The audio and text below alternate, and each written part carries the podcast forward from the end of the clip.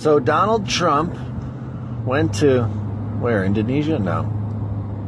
Where'd they go? Singapore. To meet with Kim Jong Un to have a talk about the future of North Korea. And everybody is all kinds of crazy. The left, who cheered for the stupid Iran deal, are saying the deal's no good. Maybe they've learned from experience. And I keep seeing, oh my goodness. I keep seeing people saying things about the human rights conditions in North Korea and how that needed to be fixed. Okay. Can we all just take a step back, take a deep breath, recognize the fact that if Donald Trump is good at anything at all, it's this.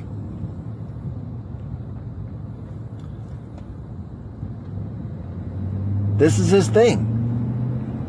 Meeting with wealthy, powerful people and getting results. This is what he's been doing since the 80s. For 30 years, the guy's been negotiating big deals with powerful people. And he's pretty good at it.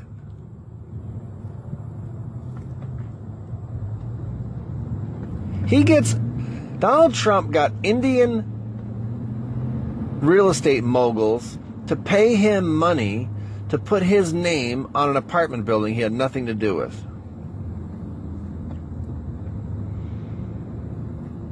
This is his thing. This is what he does.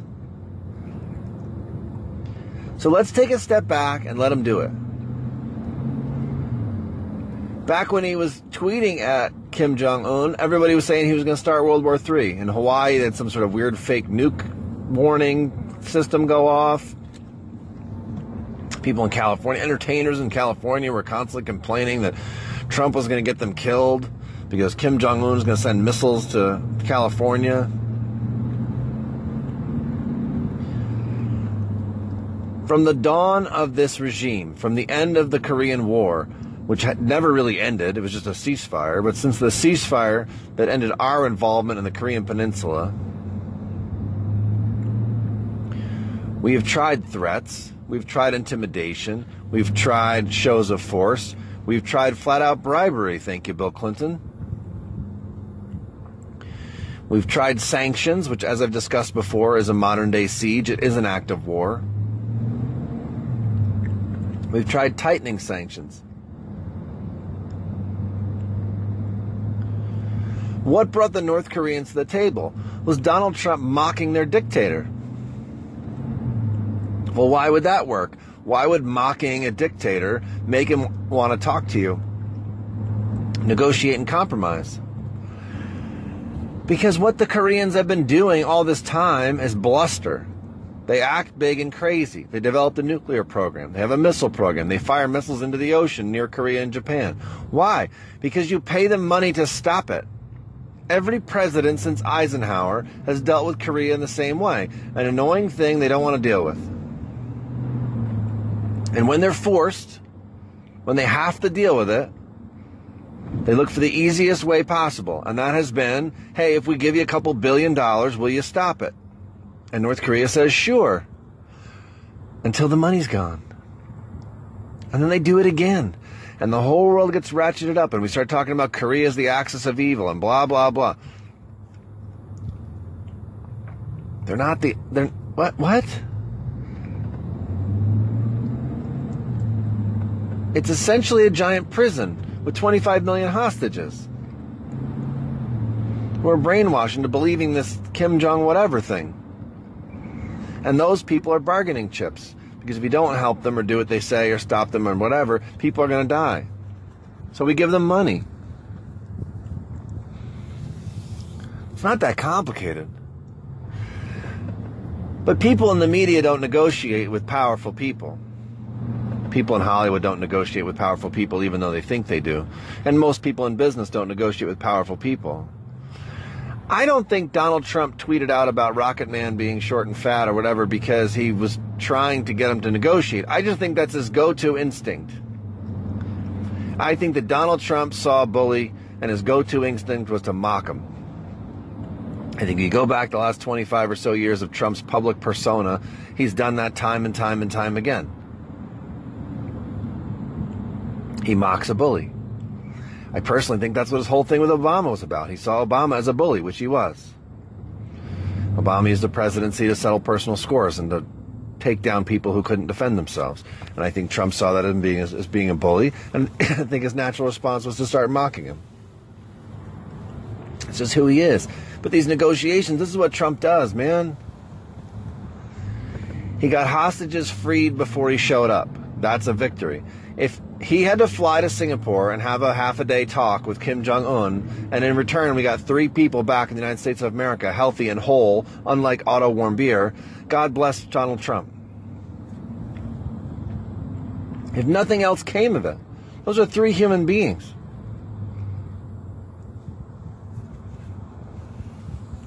But that's not all that's going to come of it. That's not how human psychology works. It's not how people work. You get involved in negotiation and it's a give and take and you recognize that and you try to get something you want and you give something they want and it's a game and you're playing around and you don't want it to end. It's fun. He said they're going to continue talking. It means they're going to continue talking because they want to. They probably both want to. Now, is Kim Jong Un going to introduce uh, civil rights for all and universal suffrage and a bustling economy and end of the police state and complete liberty and freedom for his people tomorrow and disarm his nuclear thing and no no. And anyone who thinks that he is is out of their absolute mind. And if you think it would have helped for Trump to show up at the thing and say we're not talking anymore until you agree to totally end the, this regime that's now three generations old, and if you won't do it, I'm not talking to you, that would have been the end of the conversation right there. The people in North Korea have been suffering the exact same way since the 1950s. It's been a really long time. If it takes Donald Trump eight years to get a little bit of relief and move towards Kim Jong un being the last dictator of North Korea, so be it. People want to stand to the side and take pot shots, and this is what should be done, and that's what should be done. Those people have never been involved in a negotiation with a powerful person. Kim Jong un doesn't have to do anything, and neither does Donald Trump. These are two powerful people who've agreed to meet together to have some kind of a negotiation. And in the end, there's going to be give and take, and the United States is going to give Kim something he wants, and he's going to give us something we want. And hopefully it continues for the entire time Trump is president and beyond. Hopefully there's a continued negotiation to move North Korea away from being cult of personality, communist, cartoon state and to bring some relief to the people who live there. I pray that that happens. But it's not going to happen today.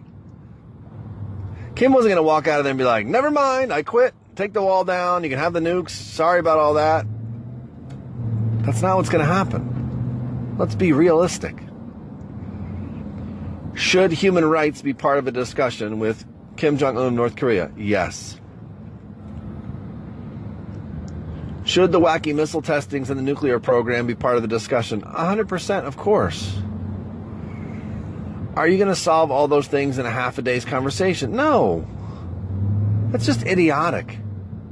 And for the press to stand there and say it, and for conservative pundits to say it, and probably like give, give it a break. Tell me about the negotiation you've had with a with a dictator and how it worked out for you. And if you can't, if you've never had a negotiation with a dictator, let's just assume you don't know what the hell you're talking about. I don't know what I'm talking about. If if the United States of America called me tomorrow and said, "Hey, can you go negotiate with uh, Kim Jong Un or the Shah of Iran or whoever the heck's in, in charge in Iran or Saddam Hussein when he was still alive, whatever, I would say, no, no, I don't know anything about that. I am not your guy. That's Trump. Trump's the guy. Right? Mitt Romney, for all of his absolute ridiculous, spineless, backstabbing nonsense, should have been the head of the VA. Because that's what Mitt Romney does. Mitt Romney takes things that deliver poor service for no profit and fixes them. He's been doing that for a long time and he's really good at it. And the VA needs a guy like that. The VA needs to figure out how to be efficient. And I don't mean save us money as taxpayers. I mean actually treat veterans. That's what the VA needs. It needs a guy like Romney to come in and change the entire way the organizational structure works so that the thing works for veterans. And negotiation with a dictator from a foreign country needs Trump. If someone else were president and they said who should negotiate a deal with North Korea, I would say Trump. Or someone like Trump. Somebody who's dealt with really powerful people who don't need to agree and negotiated successful deals over and over again. That's the guy. That's your guy. So don't ask stupid questions about whether or not he fixed the human rights problem in North Korea in one meeting. And don't ask if nuclear disarmament is coming tomorrow. For crying out loud. If you're going to talk to him about it, ask him how it went, how he felt it went. Hey, how did it go today? Did you get a good feeling about it? Is it going in a good direction? Because he's the guy that knows.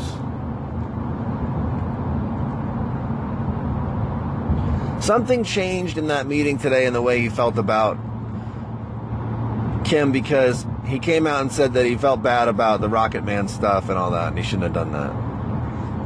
Right? So they're past the point where he's going to provoke him into a meeting, right? He's gotten that far. He's provoked the guy and mocked and taunted him until the guy agreed to meet with him. So now it's like, okay, well, that part's over. We're going to move past that. Now we're going to pretend we're equal partners when we're not.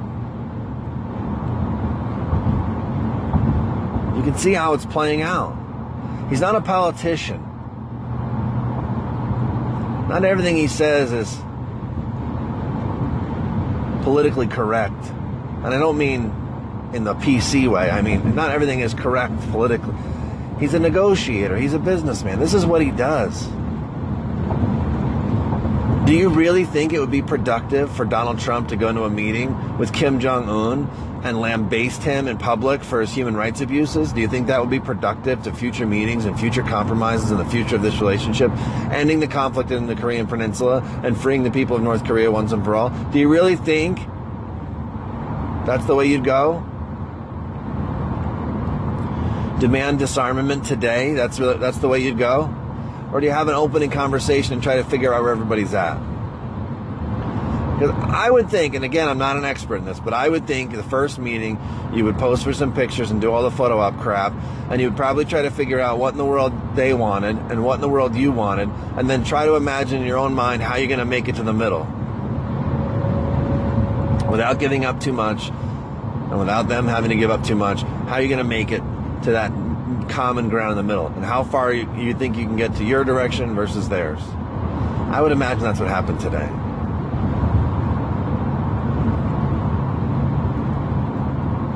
By the way, this never occurred to anybody before. Nobody has ever, ever suggested that they wanted to go to Singapore to meet with the dictator of North Korea.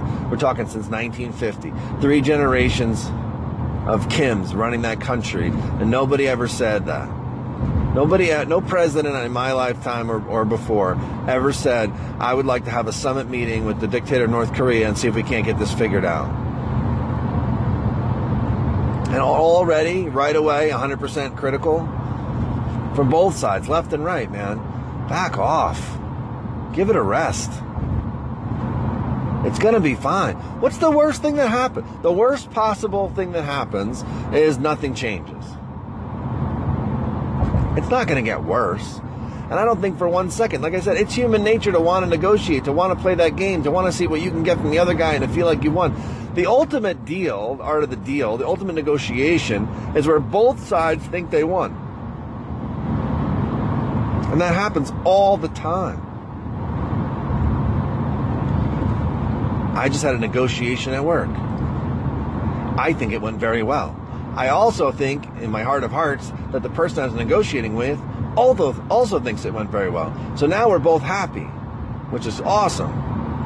Because now we want to do it again. That's how people work. So what you do is you make a little deal with somebody like Kim, and I don't know what that looks like, but you make a little deal where he thinks he won and we think we won. And then we want to come back and do it again because it's fun and it's a game. And I understand there's 25 million people suffering at the same time the game is being played, but there isn't an alternative that saves all those people. You can't go to war and not kill a bunch of Koreans. That's impossible. And a bunch of Americans. It's not going to happen. So you play the game. You have the negotiation. You see if you can get them over time to loosen up a little bit. I don't think in his lifetime he's going to give up control of that country. And he's a young guy. So you're probably looking another 40 or 50 years. But what if you could get him to slowly, over the next 40 or 50 years, relax the way they control things and transition over his lifetime to, you know, when he decides to retire or die or whatever the case may be, some kind of suffrage and election, some kind of democracy. Wouldn't that be good? Wouldn't that be better than just an endless future of dictators and suffering? Like, when did we get to the point where everything has to happen in a second? This isn't a drive through window, it's not a download. This is like old school, analog stuff. It's two powerful men having a conversation trying to come to an agreement. Doesn't happen in an afternoon. It's insane. It's insane. Somebody from CNN shouting at Kim, is he going to give up his nukes? That's a stupid question. You're an idiot. That's a stupid question.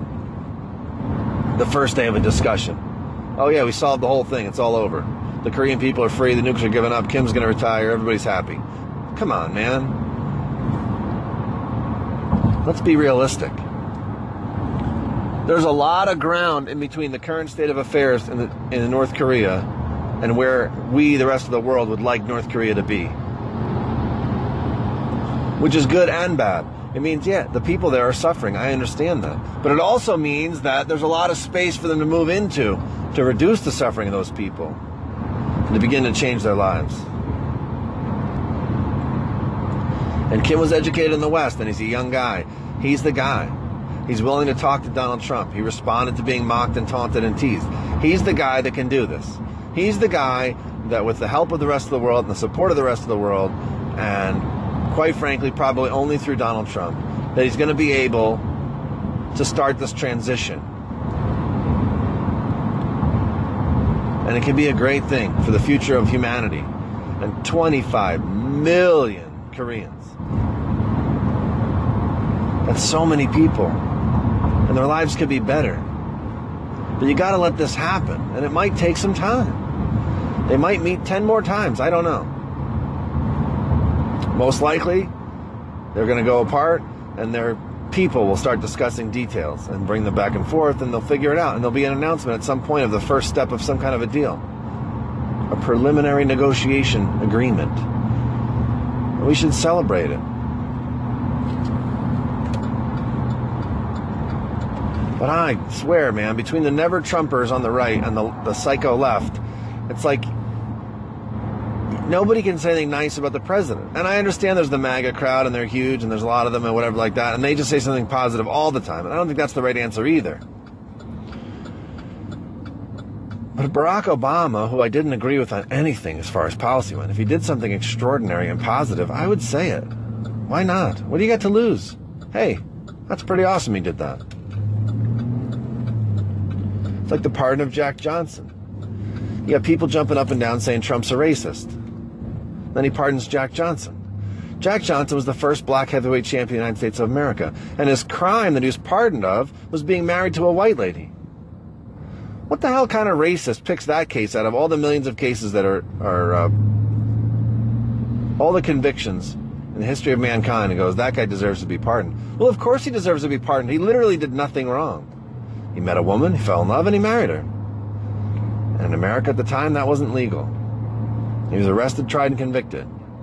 And Trump pardoned him. As every president since the president the day that it happened should have done. But if you're screaming and yelling and jumping up and down that Trump is a racist, and then he goes and pardons Jack Johnson, how do you not say in public, I'm happy he did that? Thank you. That's a good thing to do. It's a good thing for America. I don't understand. And this negotiation is the exact same thing. I didn't hear Barack Obama talk about wanting to meet with Kim Jong Un. I didn't hear George Bush or George Bush's dad or Bill Clinton or Ronald Reagan or Jimmy Carter, and we can keep going.